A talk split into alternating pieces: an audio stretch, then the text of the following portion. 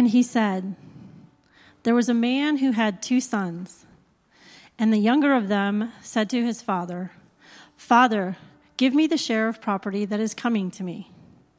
And he divided his property between them. Not many days later, the younger son gathered all he had and took a journey into a far country, and there he squandered his property in reckless living. And when he had spent everything, a severe famine arose in that country, and he began to be in need. So he went and hired himself out to one of the citizens of that country, who sent him into his fields to feed pigs. And he was longing to be fed with the pods that the pigs ate, and no one gave him anything. But when he came to himself, he said, how many of my father's hired servants have more than enough bread, but I perish here with hunger?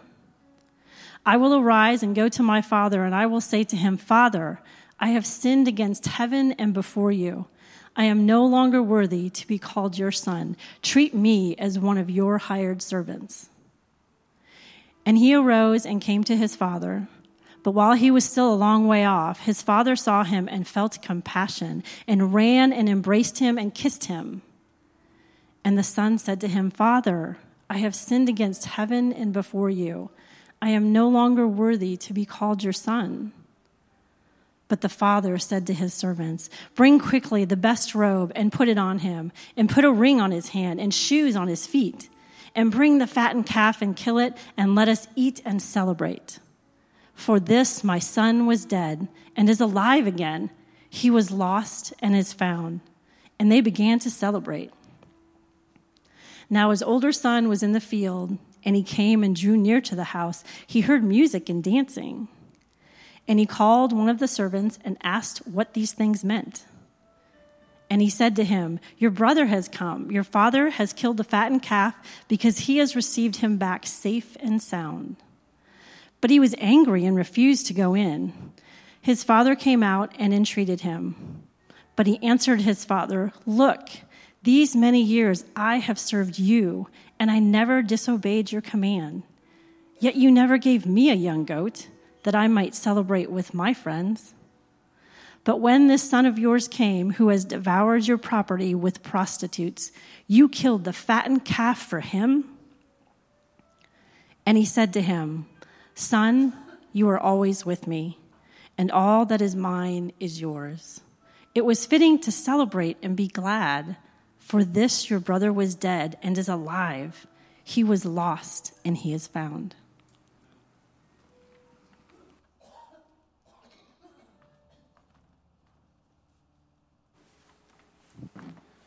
Amen. Good morning. My name is Adam, and I'm a director of fifth grade through 12th grade, as well as the Emerging Leaders Program here at Lakeland. And I'm super excited to be here. Uh, today will be the first of a short two part series on probably the most famous of Jesus' parables, the parable of the prodigal son. Now, I do want to say at the outset that it's really important uh, to be able to hear both of these messages together. They really fit this week's and next week's together.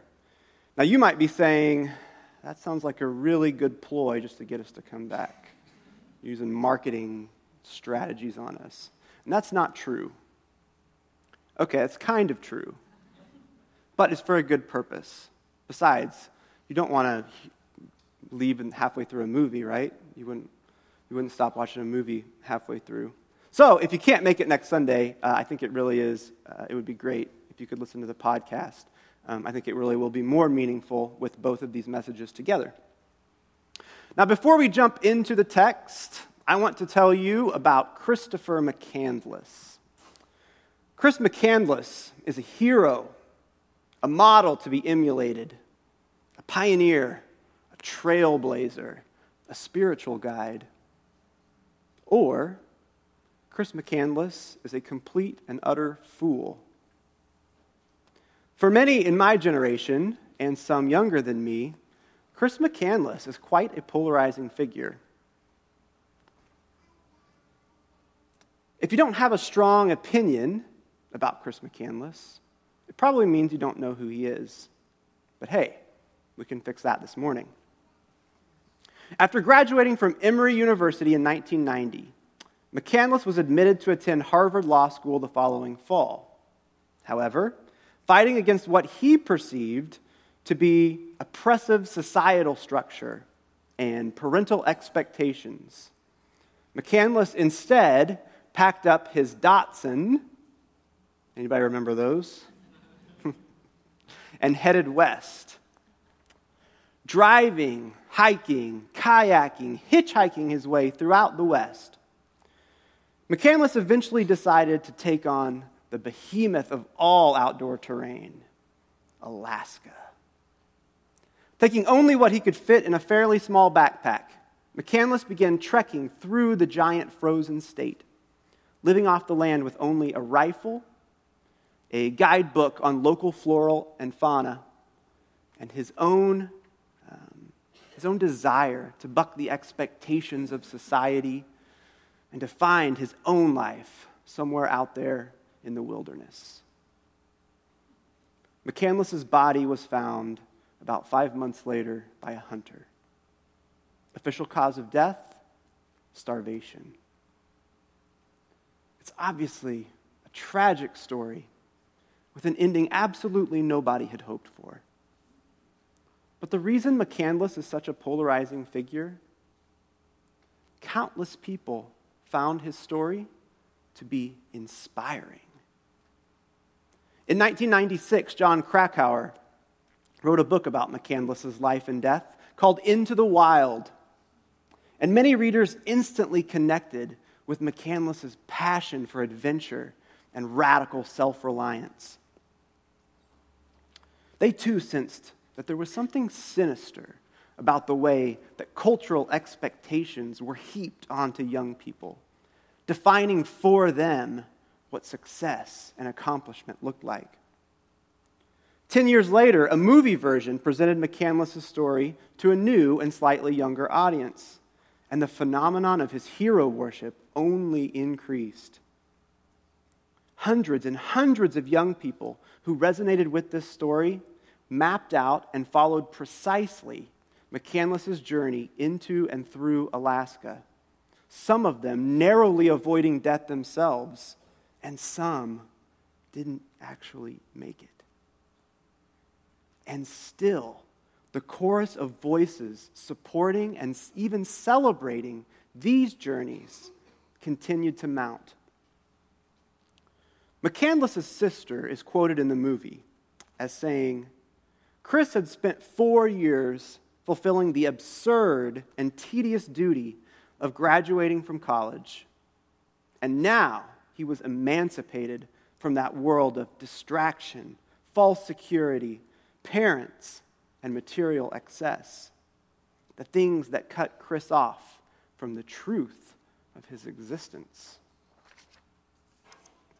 More and more in the culture around us today, we find this sort of narrative, this quest for self discovery and self fulfillment, being held up as the key to happiness, the meaning of life. The world says only you can decide what's right and wrong for you. Do what you want to do. Find your own true self, and then you will be happy. Then you will be saved. To quote a real rebel against the establishment, every turn I take, every trail I track, every path I make, every road leads back to the place I know where I cannot go where I long to be. And another, let it go. Let it go. Can't hold it back anymore. Let it go. Let it go. Turn away and slam the door. I don't care what they're going to say. Let the storm rage on. The cold never bothered me anyway. No, those were not quotes from Pancho Villa and William Wallace, but close Moana and Elsa. Yes, the culture around us is full of very loud voices. And yes, we began to be shaped by them at a very early age. And in first century Palestine, apparently some of these same voices existed, as we find Jesus painting the picture of a very similar character, someone that he refers to simply as the younger son. The text gives us quite the introduction to the younger son in this story. Uh, our first impression of him is stunning, shocking, outrageous. Or at least it would have been to the people gathered around Jesus listening to this story.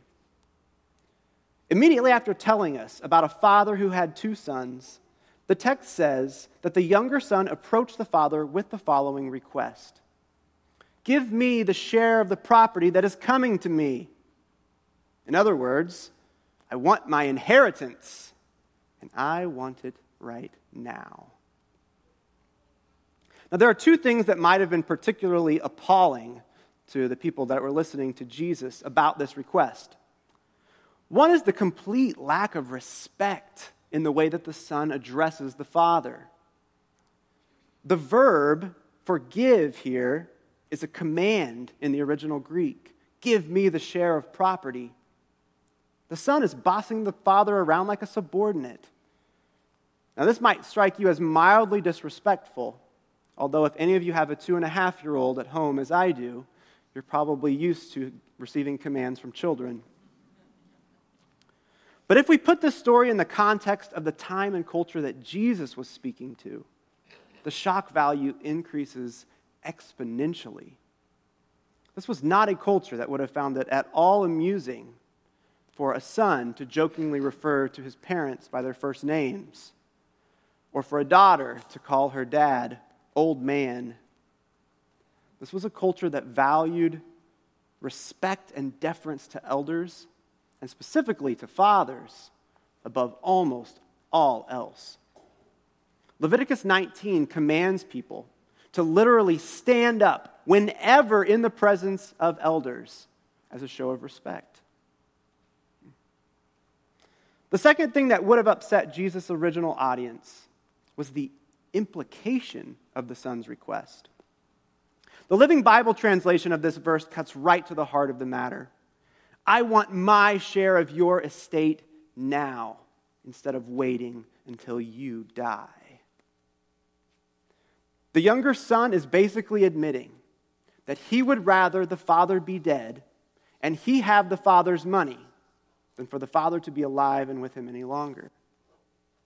Again, consider how disrespectful this would seem if a son or daughter said these words to you now in today's culture.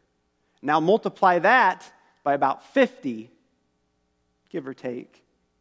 And we might be approaching the level of disrespect that a parent in Jesus' day would have felt. So, what would Jesus' audience have expected the father in the story to do? Well, likely to drive the son away angrily, possibly with physical blows or cursing, as though he were tailgating at Arrowhead but what did the father actually do? He simply divided the property up between the two sons. Again, if we don't dig a little bit deeper into the culture here, we might miss some of the significance of this act. The Greek word used for property here is bios. In English letters, B I O S. Might seem familiar to you. This word doesn't actually mean property, it means life.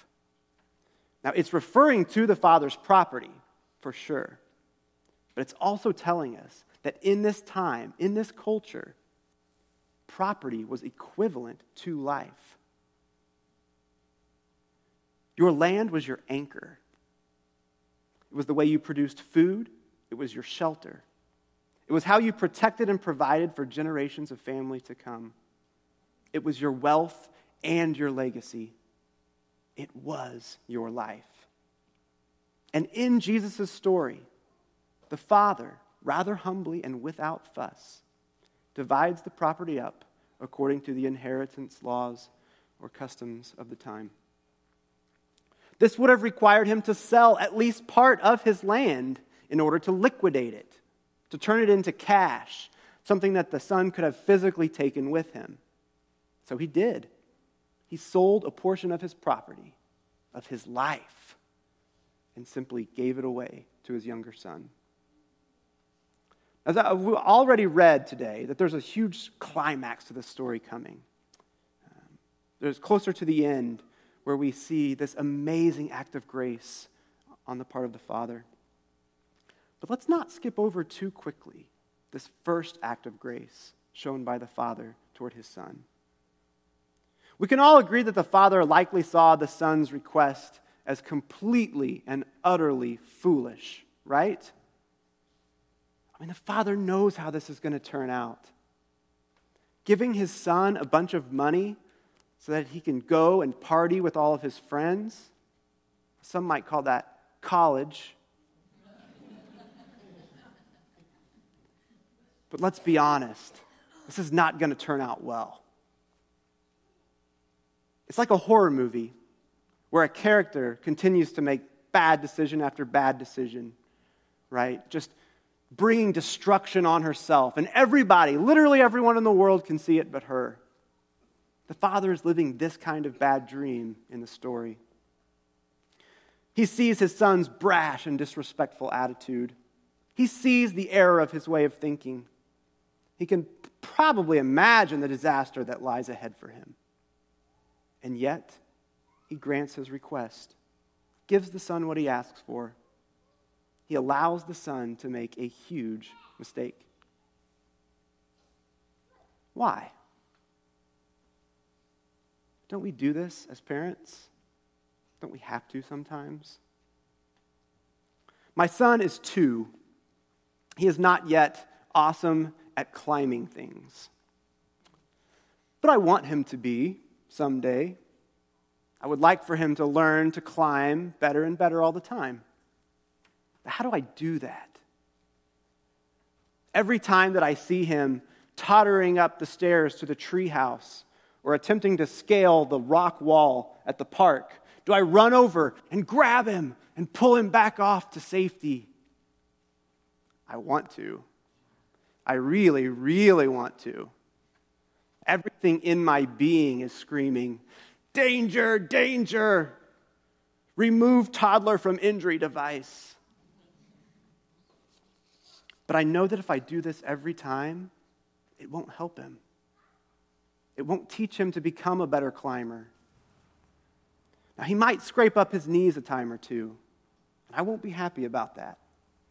I'll be sad if he's hurt. But the important thing is that he finds out for himself what he can and can't do. He must learn his own lessons, make his own mistakes. Otherwise, he won't actually learn them.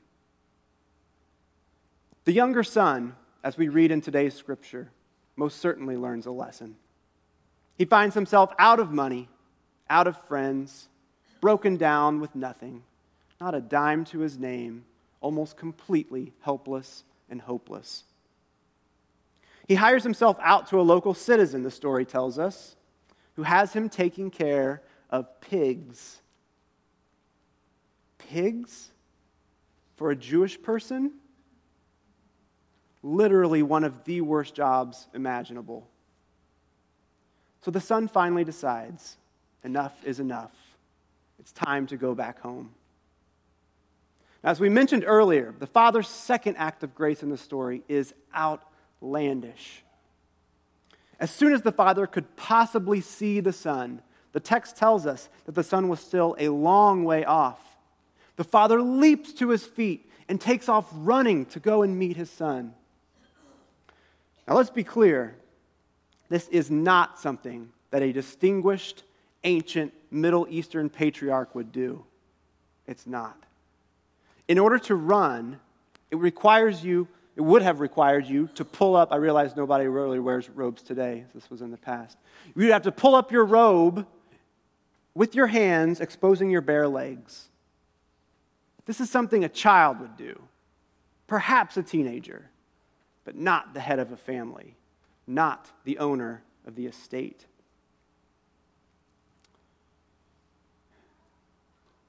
Once again, Jesus' listeners would have felt absolutely scandalized by this part of the story. They would have thought it shameful for any well respected father to behave this way. And of course, Jesus knew this. It was intentional on his part to describe the Father in this way. It was important for him to convey that shame was no deterrent for the Father's love and forgiveness. Ridicule was nothing compared to the joy of reconciliation with his lost son. And as the Father approaches, the Son begins to go back over his repentance speech in his head. The approach is pretty simple apologize, admit foolishness, and ask the Father to take him back on as a hired man. This last request is interesting. To be a hired man meant that you lived in a nearby village, not on the estate itself, and worked various trade jobs for local landowners in order to earn a wage. Now, this shows humility on the son's part for sure, as well as an acknowledgement that based on his actions alone, he probably doesn't deserve to be called or treated as a son by the father that he dishonored and disrespected. He's saying, I don't even deserve to live here. I realize that. But there's something more going on here, too.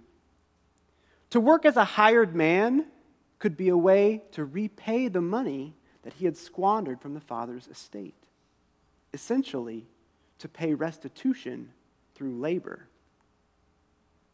It seems like a reasonable request. I probably personally would have gone for this idea.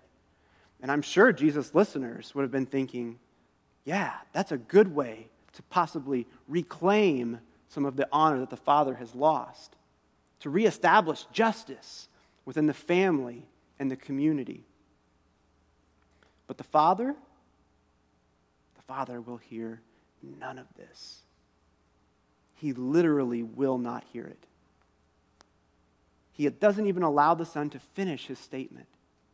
He cuts him off mid sentence, not to berate him or give him an I told you so, but to grab him, weeping and kissing his face, absolutely falling apart in pure joy at the return of his Son. Now, it's important to understand that this scene does more than just paint a picture of a happy reunion. The father in the story, by fully accepting and reinstating his son without even an apology, let alone restitution, is himself bearing the weight of any disrespect, any lack of honor, any hurt feelings over previously rejected love. Now, in some ways, a beautiful story like this really best exists on its own merits without a need for morals or lessons. At the same time, there really is so much going on here that I wanted to attempt to summarize the best I could with three key takeaways. So here's takeaway number one. Where God's transformational love and forgiveness are authentically and believably proclaimed. The most outcast, discarded, and even hated among society will be drawn to his grace. Now, I think this is huge and so easy to overlook. But we're not going to overlook it this morning. When we read through the Gospels, we find Jesus constantly attracting countless numbers of younger brother and sister types with his message. These are the people who are coming to hear him. And these people are absolutely blown away by what he has to say. Years ago, I read this statement in the book Prodigal God by Timothy Keller, which was definitely the inspiration for this two part series. And this statement still haunts me to this very day. If we are not drawing the same types of people with our message that Jesus drew with his message, there's only one possible logical conclusion. We are not preaching the same gospel. this should be keeping us up at night. I mean, I have to tell you, I don't really think the Western church is knocking this one out of the park, guys. I think church leaders and church congregations worldwide should really be engaging in some self assessment on this issue.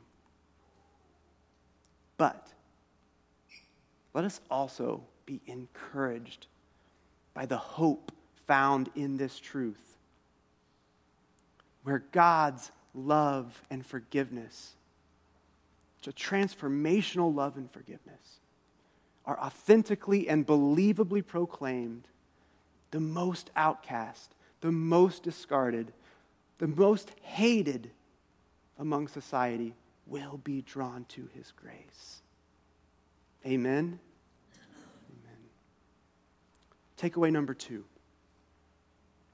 We were made by the king to live like princes and princesses. Yet we daily choose to spend our time slopping pigs in the dirt and the mud and the feces of this world. I want to very briefly return to the story of Chris McCandless, a true younger son type if we've ever seen one. Now, while the younger son in Jesus' story lived out his quest for self discovery with wild and frankly indecent behavior, McCandless sought out his self fulfillment in the simple ambition to connect with nature and live off the land. Two very different approaches, but for the same underlying goal. To cast off the oppressive box that society attempts to put us in. To get out from under the proverbial thumb of authority, and to divine for ourselves what success and happiness look like. And for those who resonate with this, who might see some or even a lot of yourselves in what I'm describing, what I'm going to say next might surprise you. I think he was right. His perception of a heartless, oppressive tradition of authority in the world was intuitive. He was valid in feeling that the world has an overly narrow definition of love and success and meaning in life. But at the same time, he was also wrong. He was wrong in seeking true freedom and joy and meaning in yet another place that he would never find it by attempting to completely escape the world and all its flaws. He was wrong to say, My purpose and meaning in life is only what I make them. He was wrong to believe he could simply run from society, from family, from community, and thus avoid the pain that they can all too often cause. And even before his unfortunate death, I believe Chris McCandless began to understand this too. You see, at the very end, when he was too weak to even move, McCandless found himself distraught and alone. And he scrawled these words into his journal somewhere out there in the Alaskan wilderness Happiness only real when shared. Amen. Let's take it a step further. Happiness only real when shared with the one who desires so intensely to help us find it. How can we not immediately picture the younger son in Jesus' story, alone in a pig pen, wondering how it had taken him this long to realize what it was he had truly been seeking? There is nothing wrong with desiring freedom and meaning and fulfillment. But what the younger son in the story had to realize was that none of those things were found in the partying and the crazy living he was pursuing. He did finally experience them, though, didn't he? And this is a truly amazing part of the story, especially as it pertains to applying it to our own lives. He finally found the freedom and the meaning and the fulfillment that he wanted when he returned home, when he came back to the place that he had previously fled and was wrapped up and embraced in the love of his Father. This is what God is trying to tell us each and every day of our lives. He is just desperately trying to catch our attention, practically shouting anytime he catches our ear for even a brief moment. And he says, You are meant for so much glory, for so much real living. But that can only be found in the full acceptance and grace of the Heavenly Father and through an actual real life relationship with Him. Finally, takeaway number three. You know, it is not the younger son who is the most prodigal character in this story. For years, I misunderstood the meaning of the name of this parable, the parable of the prodigal son. I always assumed, by context, that the meaning of the word prodigal was wayward or even perhaps returning. But it's not.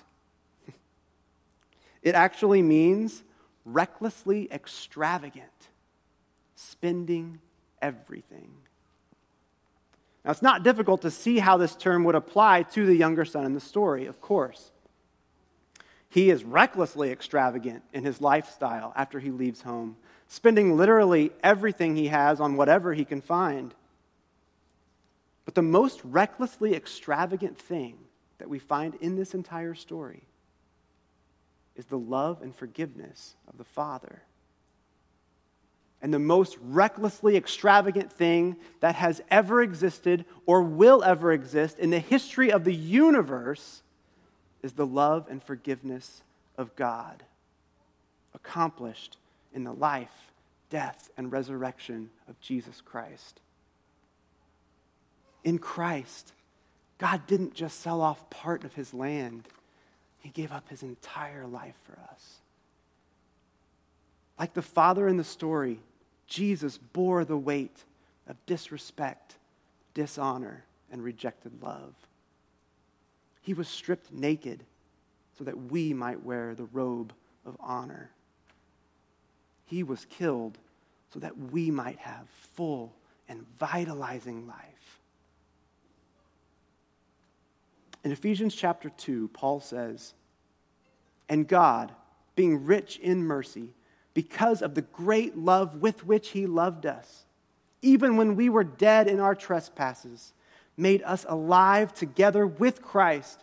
By grace you have been saved, and raised us up with him, and seated us with him in the heavenly places in Christ Jesus, so that in the coming ages he might show the immeasurable riches of his grace in kindness toward us in Christ Jesus. You know, there are two kinds of rich people in the world. They're the kind of rich people who don't typically show off their wealth. Perhaps they never really learned how to live the lifestyle that typically accompanies riches. Or maybe they just don't want other people to know that they're wealthy. Could be a lot of different reasons for that. And then there's the second kind of rich people. We might call this type Kardashians. These are the people who are rich and not afraid to flaunt it. Big chains, fancy watches, sports cars, making it rain in the clubs. And when it comes to his wealth, this might be surprising, but God is the second kind of rich when it comes to the richness of his love and mercy and forgiveness. God is a crazy kind of wealthy. He is utterly lavish, ridiculously extravagant with his love and his grace poured out for us. God is truly prodigal. We don't fully understand it. This blubbering, weeping figure we encounter, placing kisses on our forehead, sobbing uncontrollably in joy. Men aren't supposed to behave this way. Fathers are supposed to be cool, calm, collected. God is supposed to be mighty and all powerful. We can't fully understand it, and yet we do. Every time we ourselves get teary eyed or weep outright at a hopeful and beautiful story of reconciliation on screen, we do understand it. When we see forgiveness poured out for another, or hear a story of a selfless and daring rescue, despite ourselves, we understand it and we hope for it. We ache for it deep down in our souls with a yearning that defies complete comprehension. This is what we were created for to love and to be loved by the one who made us, the one who watches over us, the one who waits silently day after day after day, watching in the distance for any sign of his wayward children so that he might grab us and pull us back into himself. The modern worship hymn asks the question how deep the Father's love for us? But we can give an answer. God Himself has given us the answer. By not just waiting on the porch for us. Guys, this is huge not just waiting on the porch for us, but by coming after us, searching town after town after town, asking literally everyone he sees until he picks up our trail again. By going down himself into the mud and the muck and the dung of the pig pen so that he might pull us back out. This is the deep abiding, searching love of Jesus Christ. We're going to continue now in the spirit of praise and prayer and worship um, as a, in a response to God. And so we're going to play a song. And I really want you guys to, to feel free to do whatever you feel led to do in response and worship uh, to this to connect with this Father whose love really is so transformational. Whether that means standing and, and praising and singing, or just staying in your seats and letting the words wash over you, and let it, letting this be a moment to connect with our Heavenly Father who is so good. May the God who has loved us and continues to love us with the sacrifice and selfless love of Christ continue to be real to us in a way that changes us from the inside out. And may we realize each and every day that nothing strengthens and emboldens and mellows and perfects like sitting in adoration of the one who adores us. Go in the true hope and fulfillment and meaning of Jesus Christ. Amen.